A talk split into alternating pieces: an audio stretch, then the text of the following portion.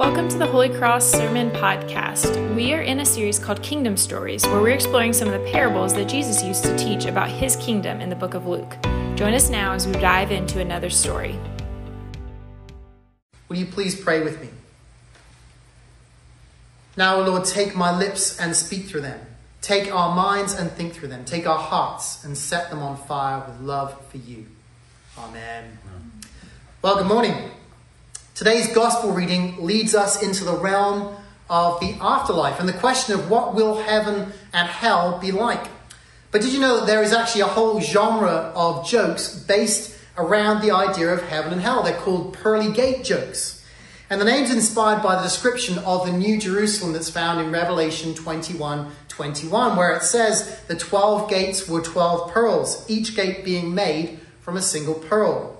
Now, you've probably heard one of these jokes before, but just in case you haven't, they go something like this.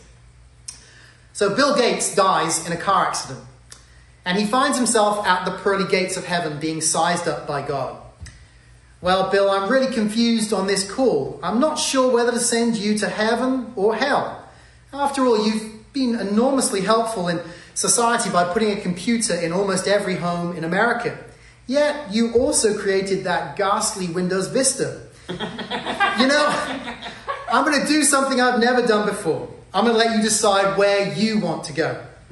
Bill replied, Well, what's the difference between the two? And God said, You know what? I'm willing to let you visit both places briefly and you can make up your own mind. Fine, but where shall I go first? I'll leave it up to you. Okay, then Bill said, I'll, I'll try hell first.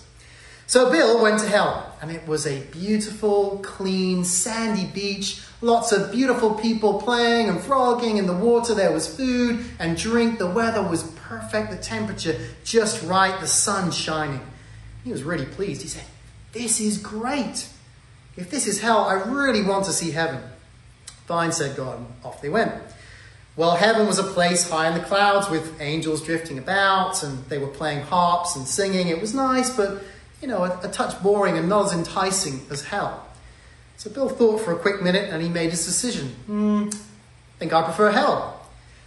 Well, fine, said God, as you desire. So Bill Gates went to hell.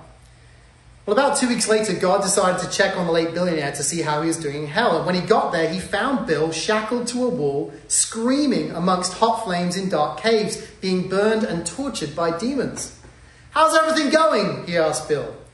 Bill responded with his voice filled with anguish and disappointment. This is awful. This is nothing like the hell that I visited two weeks ago. I can't believe this is happening. What happened to the beautiful beach and the sunshine and everything else? Oh, said God, that was just the demo version. now, if you were to walk out on the street and ask people what they thought heaven and hell was like, you'd probably get some answers pretty similar to the betrayal in this joke. Maybe shaped by beautiful paintings from the Romantic era, maybe well written hymns of the past few hundred years, or of course classic movies such as the 1991 hit Bill and Ted's Bogus Journey. Proof that a sequel can be better than the original movie. Today, we're continuing our sermon series within a series. We're looking at Kingdom Stories, a series on parables as part of our series uh, this year, walking through the Gospel of Luke.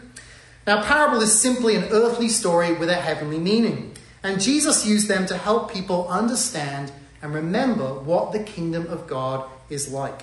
And many of them have become a part of our common vernacular. For example, we speak of someone being a good Samaritan when they help someone out in need, or we speak of someone being a prodigal when they see the error of their ways and they change how they're behaving. However, some of them are less well known, such as today's parable, known as the parable of Lazarus and the rich man. And even though, as the title suggests, the story is at one level about money and how we choose to use it, it's really at its core a story about salvation. In other words, being set free from the consequences of our sin.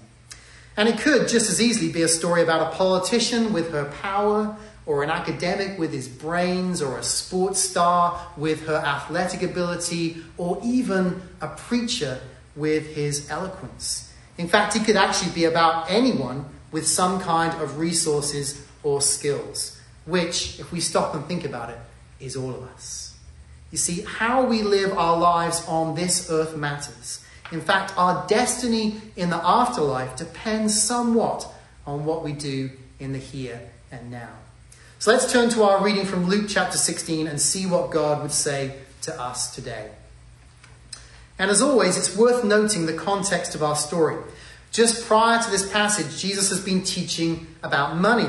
And in chapter 16, verse 13, he says, No servant can serve two masters, for either he will hate the one and love the other, or he will be devoted to the one and despise the other. You cannot serve God and money. It's a pretty clear warning against letting the accumulation of wealth be your life's goal. And then in verse 14, we see exactly who it is that he's aiming these remarks at. Luke writes, The Pharisees, who were lovers of money, heard all these things and they ridiculed him.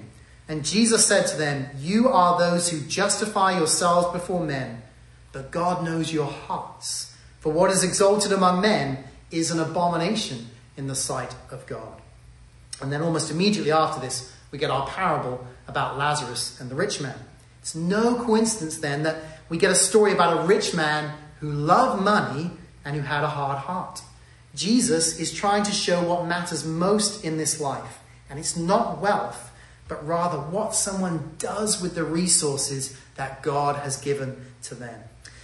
Now, the Pharisees should already know this. After all, they're expert scholars and teachers of the scriptures, uh, the scriptures that we know as the Old Testament. And within these writings, they'd have come across the following passages. First of all, Hosea chapter 6, where God tells the Israelites, For I desire steadfast love and not sacrifice, the knowledge of God rather than burnt offerings. And then in Amos chapter 5, I hate, I despise your feasts, and I take no delight in your solemn assemblies. Even though you offer me your burnt offerings and grain offerings, I will not accept them. And the peace offerings of your fattened animals, I will not look upon them. Take away from me the noise of your songs. To the melody of your harps, I will not listen. But let justice roll down like waters, and righteousness like an ever flowing stream. And finally, Micah chapter 6. He has told you, O man, what is good, and what does the Lord require of you but to do justice and to love kindness and to walk humbly before your God. And there are countless other passages in the Old Testament about how we are to treat the poor and the broken and the oppressed and those on the margins of society with generosity. But the Pharisees have hard hearts. And so Jesus tells them a story about a man just like them, a lover of money. Verse 19 There was a rich man who was clothed in purple and fine linen and who feasted sumptuously every day. He was a man who had every opportunity to make something worthwhile of his life, but who spent his wealth on himself alone and spared none for the beggar at his gate. Verse 20 and 21. And at his gate was laid a poor man named Lazarus, covered with sores, who desired to be fed with what fell from the rich man's table.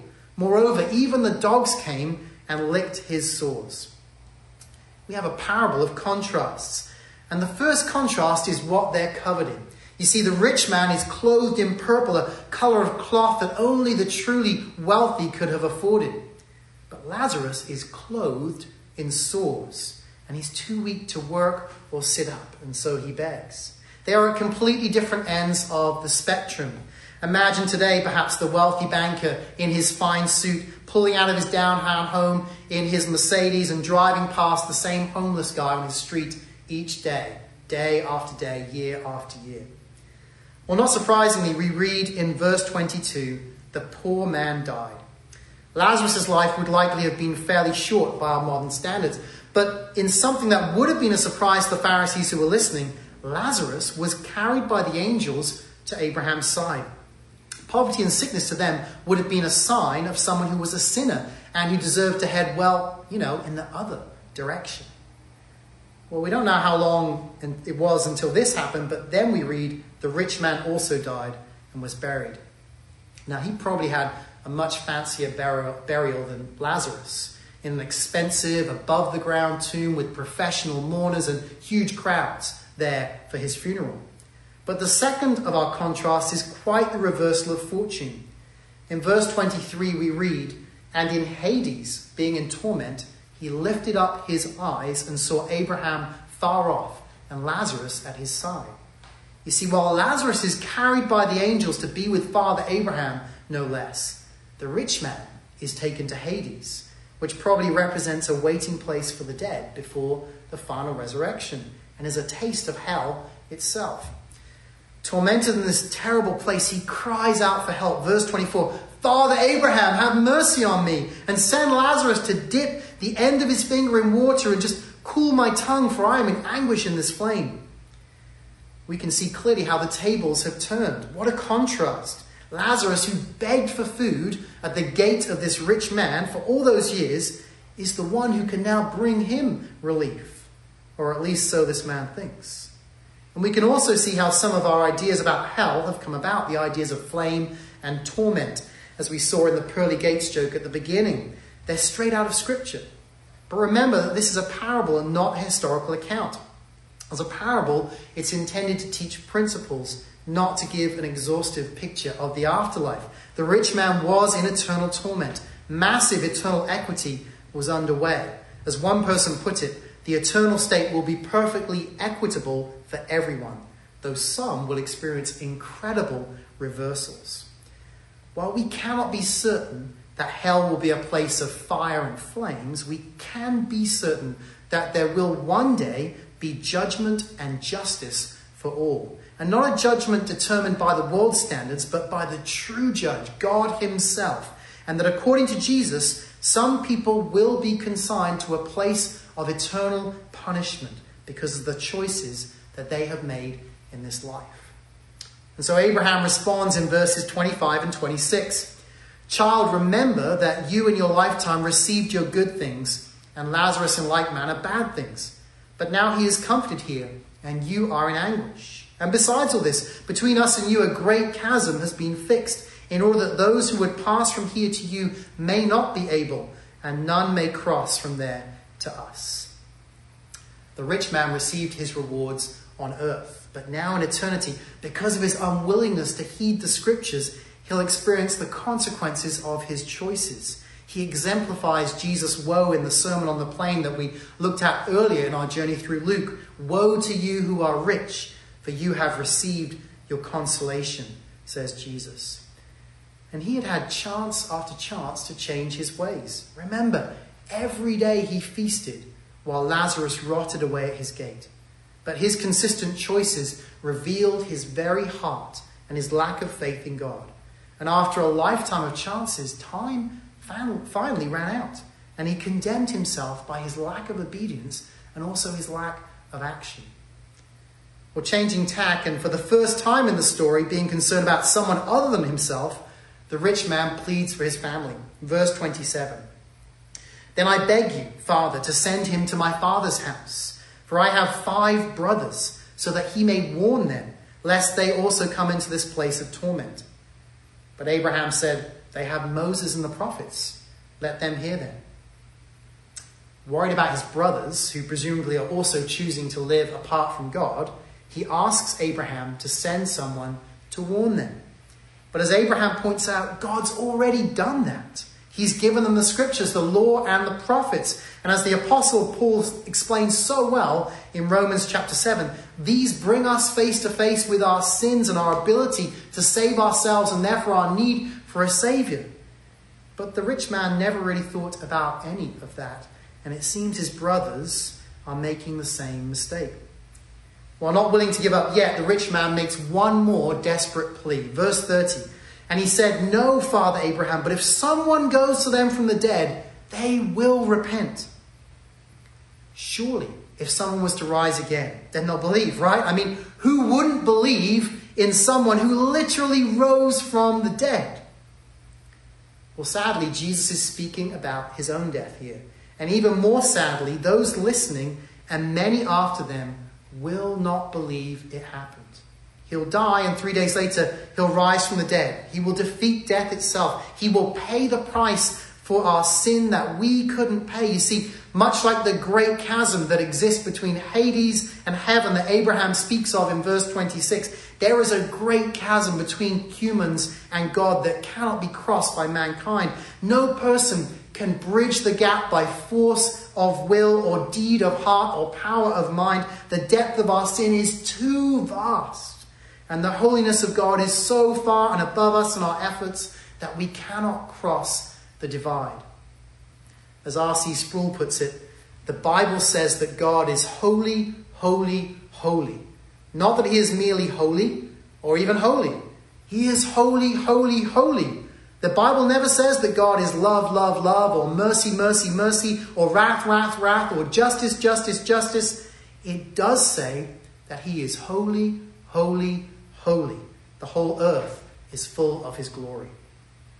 The good news, though, is that by his life, death, and resurrection, Jesus bridges the gap and we can be made righteous. All who repent of their sin and turn to him are saved. As the Apostle Paul puts it, if you confess with your mouth that Jesus is Lord and believe in your heart that God raised him from the dead, you will be saved. For with the heart one believes and is justified, and with the mouth one confesses and is saved. But as Abraham says in verse 31, if they do not hear Moses and the prophets, neither will they be convinced if someone should rise from the dead. Often we think that if only we saw some sign, then we'd believe.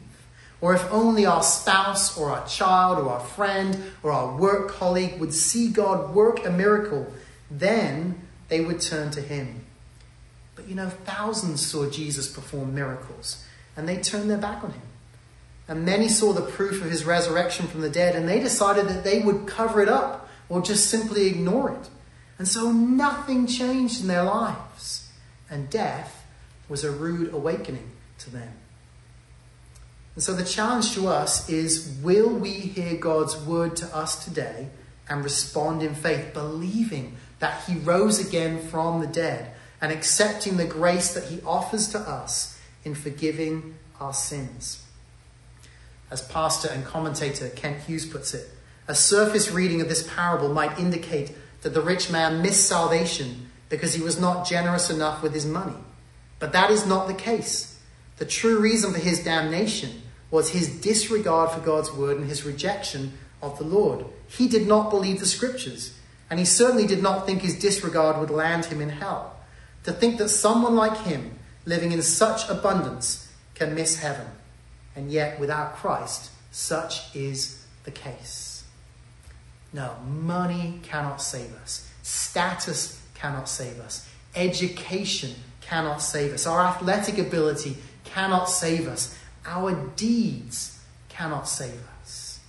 And yet, and yet, friends, how we use these things, these God given resources, is an indication of whether or not we have received the grace and mercy of Jesus Christ. God knows our hearts, friends. And it doesn't matter how much we justify ourselves before other people, only one person's opinion accounts. And it's that of Jesus, of God Himself. One final thought. It's interesting to note that the name Lazarus in Hebrew means the one whom God helps. And I don't think that this is a coincidence. You see, without God's help, we're all lost, like the prodigal son in need of the Father's help. So don't wait too long. Cry out to Him now and give Him your everything now, not just one hour a week on Sunday. Give Him everything and follow Him with all your heart and with all your soul and with all your mind and even with all of your bank account. Because how we live our lives on this earth matters. Yes, our destiny in the afterlife depends on what we believe and what we do in the here and now. So accept His grace and live a life of loving obedience to Him and to His word in grateful response. Let's pray.